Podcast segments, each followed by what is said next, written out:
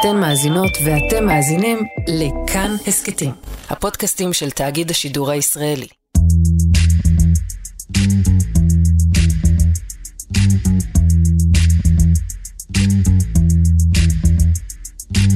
היי, אתם ואתן על חיות כיס, וזה עוד כיסון חירום שלנו, והפעם אנחנו שוב שמחים לארח את ראש התחום הכלכלי של כאן, ליאל קייזר. בוקר טוב. בוקר טוב, שאול. אנחנו נדבר קצת היום על משהו שלא דיברנו עליו מזמן. היינו מדברים עליו הרבה כשהיינו עוד מדינה נורמלית, ולא היה חקיקה משפטית ומלחמה וחטופים ודברים נוראים כאלה. עליות מחירים. ואתה יודע מה יפה? שלא דיברנו על זה מזמן, זה אפילו כזה נותן לך ניחוחות נוסטלגיים כאלה של באמת נורמליות, הימים היפים, כן. כן, הימים היפים האלה של יוקר המחיה, ומה שעוד יותר יפה, זה שלא דיברנו על זה מזמן, אבל כלום לא השתנה. כאילו, לפני השיחה שלנו, הלכתי אני קצת לארכיון האישי שלי, ואתה רואה שמה שהיה הוא מה שקורה עכשיו, כלום לא הלך לשום מקום, וזה לא משנה בכלל כמה פעמים דיברנו על זה בשנים האחרונות, ועל כמה צעדים וניסיונות והצהרות והכרזות, זה בעצם קצת קופי-פייסט של מה שהיה. זה לגמרי קופי-פייסט. זו תעודת עניות. לגמרי קופי-פייסט. אז אני אזרוק קצת מספרים על השולחן, ואחרי זה אנחנו נתחיל לפרק את זה. האחרונות שאני מצאתי, שהודיעו על העלאות מחירים, בגל באמת מאוד מאוד גדול של עליות מחירים, היו אוסם ויוניליבר, שהם שתיים מחמש היצרניות הכי גדולות בישראל. באוסם אנחנו מדברים על עלייה ממוצעת של תשעה אחוזים, ביוניליבר הם יקרו את הגלידה והשוקולד בין חמישה לחמישה עשר אחוזים, אבל זה ממש ממש לא רק שתי החברות האלה, אנחנו מדברים גם על שטראוס שהעלתה מחירים בין חמישה לעשרים וחמישה אחוזים, תלוי במוצר, שסטוביץ' בעשרה אחוזים, ויסוצקי את התה יקרה בשמונה אחוזים, סוגתי העלתה מחירים, בית השיטה העלתה מחירים ועוד ועוד ועוד ועוד. יכין, וילי פוד, איפה שאתה לא מסתכל, כולם מייקרים. יפה, אז נתחיל בהתחלה.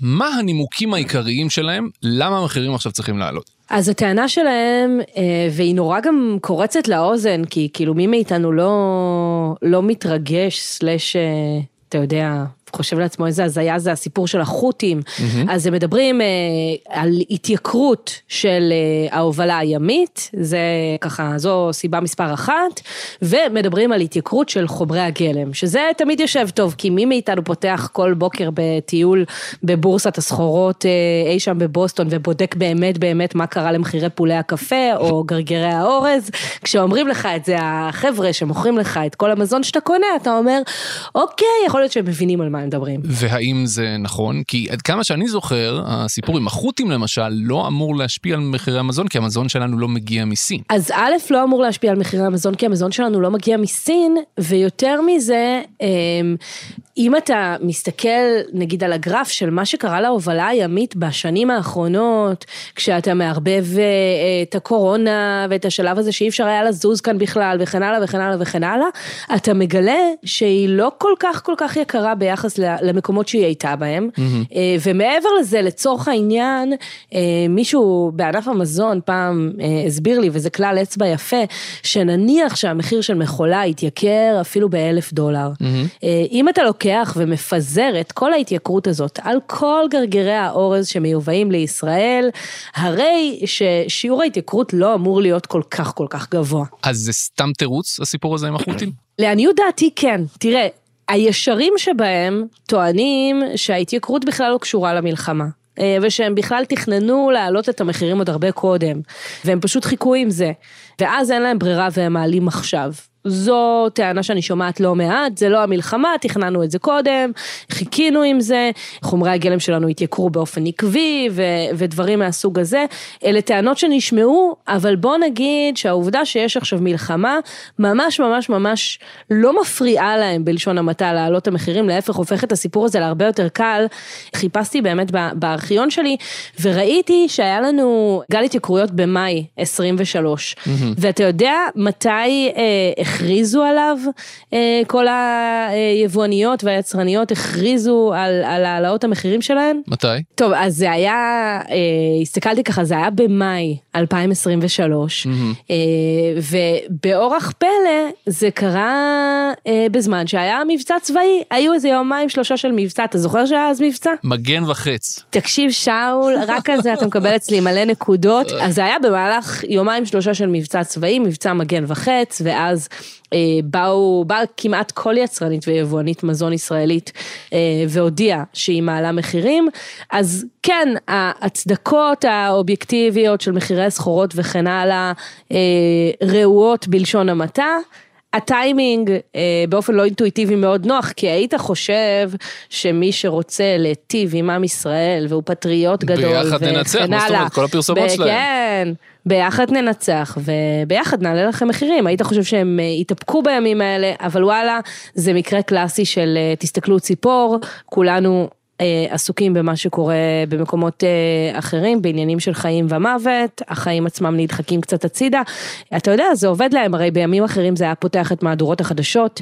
גיא לרל היה מארגן איזה מרד פסטה כלשהו, אני לא אומר את זה בציניות, כי בפעם האחרונה שהוא עשה את זה, וצריך לתת לו קרדיט, זה לא מנע את עליות המחירים, זה לפחות עיכב אותם לאיזושהי תקופה, זה לפחות הכניס את רשתות השיווק פנימה, לפחות עשו קולות של יאללה, אנחנו מצד של הצרכנים, הפעם תקני אותי אם אני טועה, אפילו זה לא קורה. נכון, ממש ככה, אתה יודע, אני גם רגילה שאנחנו מדברים עם הכימונאים הגדולים בימים האלה, והם מבינים שהם הולכים להיות הפרצוף של ההתייקרויות, בסוף אתה הולך לסופר אצלם ומשלם יותר, mm-hmm. ואז לפני גל כזה הם אומרים לך, לא נשתף פעולה עם המחירונים החדשים, ואל תתרגשי מהדיווחים או מהדרישות של היצרנים להעלאות מחירים, כי מה שהם מציגים לנו כמחירון חדש, זה לא מה שאת תראי על המדף בסופר, אנחנו נתקומם ופה ושם וזה, כרגע הם די שקטים. כרגע הם די שקטים והדבר הזה יעבור. אה, מי שעוד שקטה בינתיים זו הממשלה, נכון? יש איזשהו משהו שהממשלה עושה או שכל כולה, כל הקשב נתון למלחמה? אז תראה, כל הקשב של הממשלה היה נתון למלחמה בימים האלה. אגב, בעיניי באופן שהוא לא כל כך מוצדק, לא חס וחלילה כמלחמה לא חשובה, אלא כי יש כל כך הרבה שרים וגורמים רלוונטיים שיכולים להתעסק ביוקר המחיה, שרבים מהם פנויים בימים האלה. אתה יודע, לצורך העניין, אם אני רוצה לעשות הנחות, אז במשרד האוצר באמת עסוקים בעדכון של תקציב המלחמה, ובמענקים ותוכניות סיוע ופיצוי, ושלל דברים שגזלו ללא ספק את הקשב שלהם. להגיד לך שדבר דומה קורה במשרד הכלכלה, שיש שם איזה חמל מלחמה נורא גדול או משהו כזה, אני לא רואה את זה ככה, למשל, או להגיד לך שאותו דבר קורה במשרד החקלאות, שבכלל עסוק בכל מיני צעדים, בעיניי די פופוליסטים, שרק ייקרו לנו את יוקר המחיה. ברוך השם, כמו שאומרים, הממשלה שלנו מאוד מאוד מנופחת, יש שלל שרים וגורמים שהיו יכולים לטפל ולהתעסק פול פאוור ביוקר המחיה, בימים האלה, זה לא קרה. רגע לפני המלחמה, mm-hmm. סוף סוף הוקמה כאן ועדת יוקר מחיה. מה גם זה, כן, בר, דיבה... בראשות ראש, את מדברת על הוועדה בראשות ראש הממשלה, כי אני זוכר שהוא מינת עצמו לעמוד בראש ועדה כזאת. אז יש שתי ועדות, כי יש את הוועדה בראשות ראש הממשלה, mm-hmm. שבאמת נגיד ביושר עסוק בעניינים אחרים בימים האלה, ויש גם ועדת יוקר מחיה חיצונית, ועדת מומחים שהממשלה הקימה, ושוב, דיברנו על גל ההתייקרויות של מגן וחץ, אז אנחנו דיווחנו בחודש מאי, בכאן אחת עשרה, שמתכוונים להקים ועדה כזאת, אתה יודע, כוסות רוח למת או לא כוסות רוח למת, שכל אחד יחליט בעצמו אם יש בכלל צורך בעוד ועדה, mm-hmm. ואם אנחנו לא יודעים גם ככה מה לא עובד כאן, אבל במאי דיווחנו על זה שמקימים כאן ועדה, וזה לקח כל כך הרבה זמן עד שהיא קמה בפועל, עד שהיא הוקמה והתכנסה לראשונה בתחילת ספטמבר. Mm-hmm. ואז הגיעה המלחמה. ואז הגיעה המלחמה, ומאז הוועדה הזאת לא התכנסה. להגיד לך שזה ברור למה היא לא התכנסה, חוץ מזה שבאמת כולנו, הראש שלנו היה במקום אחר, אלה זה זו הצדקה גדולה. בפרט אם הממשלה כל הזמן מנסה לשדר לנו, שאנחנו צריכים לחזור לשגרת חירום וכו', וקלירלי יצרניות המזון חזרו לשגרת החירום. עזוב שגרת חירום. אתה יודע, חוץ מביחד ננצח, יש לנו גם את קלישאת העורף שהוא חזית בעצמו וכן הלאה, וחוסן לאומי. חוסן לאומי גם נמדד ביכולת של אזרחים ללכת לסופר ולקנות את מה שהם רוצים, ולא להוסיף על החרדה הקיומית, ביטחונית, דאגה ליקירים שבחזית, גם דאגות כלכליות חדשות.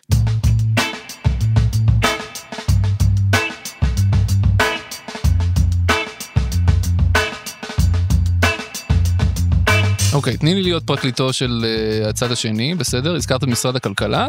כן. אם uh, מנכ"ל משרד הכלכלה היה פה, שר הכלכלה, הם היו אומרים לך, uh, יש את החקיקה שלנו, uh, מה שטוב לאירופה, טוב uh, לישראל, שזה באמת נולד בימים ההם, כשעוד ראש הממשלה התעסק uh, בנושא הזה. איפה זה עומד, והאם זה יעזור לנו? א', מה שיפה זה, שאתה אומר מה שטוב לאירופה, טוב לישראל וכן הלאה, היו איזה שתי דקות שלא היה ישראלי אחד שלא הכיר את הסלוגן הזה, זה תפס יפה, והיו מסיבות עיתונאים, והצהרות בפתח ישיבות ממשלה, וזה באמת רעיון טוב וכוונה טובה, אבל זה לא חוקק עדיין. זו האמת, כאילו, אתה יודע, כשאומרים לך את זה שוב ושוב ושוב, זה נשמע לך כאילו המהלך הזה, אשכרה נכנס לתוקף. עכשיו, אם אתה רוצה להיות פרקליטו של הצד השני, נגיד שזה מהלך מורכב, שזו חקיקה קשה, שהיו מחלוקות ועדיין יש מחלוקות קשות בממשלה על איך עושים את זה. קודם כל, הרציונל שעומד בבסיס העניין הזה הוא שאחד החסמים הגדולים ביותר ומה שהופך את מדינת ישראל למדינה יקרה בצורה דרמטית ממדינות אחרות בעולם, כשאנחנו מדברים על זה שהמחירים בענף המזון כאן גבוהים בכמעט ארבעים אחוז מב-או אי סי די וגבוהים ביותר מ-חמישים אחוז מאשר באיחוד האירופי, שאחת הסיבות לזה היא שהשוק שלנו פשוט מאוד מאוד ריכוזי, שהמילה ריכוזיות כאילו נשמעת כמו מילה כלכלית שישר סוגרת לך את הראש, אבל בשורה התחתונה יש פשוט מעט מאוד גורמים שמוכרים לך את כל המוצרים, וכשהם שולטים בשוק, הם יכולים לקבוע את תג המחיר איפה שהם רוצים להניח אותו, כמעט בלי שתהיה לך כצרכן אפשרות להתקומם נגד הדבר הזה. ולכן הרציונל שעומד בבסיס החקיקה של מה שטוב לאירופה הוא טוב לישראל, זה כדי שהמחירים ירדו צריכה להיות כאן תחרות, כדי שתהיה כאן תחרות צריך להיות יבוא, כדי שצריך, כדי שיהיה יבוא, היבוא הזה צריך להיות קל, כי פעם אחר פעם מקימים כאן ועדות יוקר מחיה, ופעם אחר פעם הן מספרות לך שקשה מאוד להביא מוצרים לכאן לישראל ממדינות אחרות, כדי להתחרות במה שכבר יש כאן, mm-hmm. ושאם אתה מצליח לייבא, אז נדרשיות ממך כל כך הרבה דרישות, עד שבסוף אתה משלם מחיר על הדרישות האלה, וכבר לא כל כך כדאי לך למכור את במחיר הזול, שבו המוצרים האלה נמכרים באירופה. חקיקה של מה שטוב לאירופה טוב לישראל, ישראל אומרת מבחינת משרד האוצר, כל דבר שנמכר על המדף במדינות האיחוד האירופי, יכול להימכר על המדף כאן בישראל. תראה לנו שהמוצר הזה נמכר בסופר, בכל מדינה אירופית, לא יודעת, במדינה שמשתייכת לאיחוד, mm-hmm. ואנחנו נגיד לך, אין בעיה, רק תראה לנו שאת השינוע לישראל, אתה עושה בתנאים תברואתיים נאותים, כן, אל תביא לנו איזה מוצר שנמכר כאן, ותייבא אותו בצורה שתהפוך אותו למקולקל ולא בריא לציבור, אבל חוץ מזה אתה יכול למכור כאן. ואם תשאל את משרד הבריאות, וזה כבר אלוהים והשטן בפרטים הקטנים, הם רוצים שהיבואנים יוכיחו שהמוצרים שהם רוצים להביא לכאן עומדים בתקינה האירופית. וזה כבר הופך את זה להרבה יותר מסובך, לא קצת, סליחה, והרבה מוציא, יותר יקר. זה לא, לא קצת מעקר את כל החקיקה הזאת מתוכן, כאילו, חשבתי שכל הפואנט הזה להראות, הנה אני נמכר באירופה, אני לא צריך להוכיח שום דבר. בדיוק, ולכן יש בימים האלה ויכוח על העניין הזה, לכן מה שטוב לאירופה טוב לישראל כבר התנוסס בשלל שלטים, וסרטונים של פוליטיקאים, והכרזות בפתח ישיבת הממשלה, אבל הלכה למעשה עדיין לא חוקק, צריך להגיד, זה מורכב, וזה דורש מהרגולטורים ממשרדי הממשלה לשנות קונספציות ולהיות מוכנים להכיל דברים שהם לא דמיינו שהם יהיו מוכנים לסבול, כן. ובמשרד הבריאות יש את טראומה של רמדיה. רמדיה ויש שלל סיבות, אבל בשורה התחתונה, וזו גם אתה יודע, השאלה של הרלוונטיות של הקמה של ועדת יוקר מחיה בכלל, כי כולנו יודעים השוק בישראל ריכוזי, אין תחרות, אין יבוא, ולכן הכל נורא נורא יקר. החוק הזה שבימים האלה, כאילו, אתה יודע, עכשיו במשרד האוצר קצת הרימו את הראש, כן.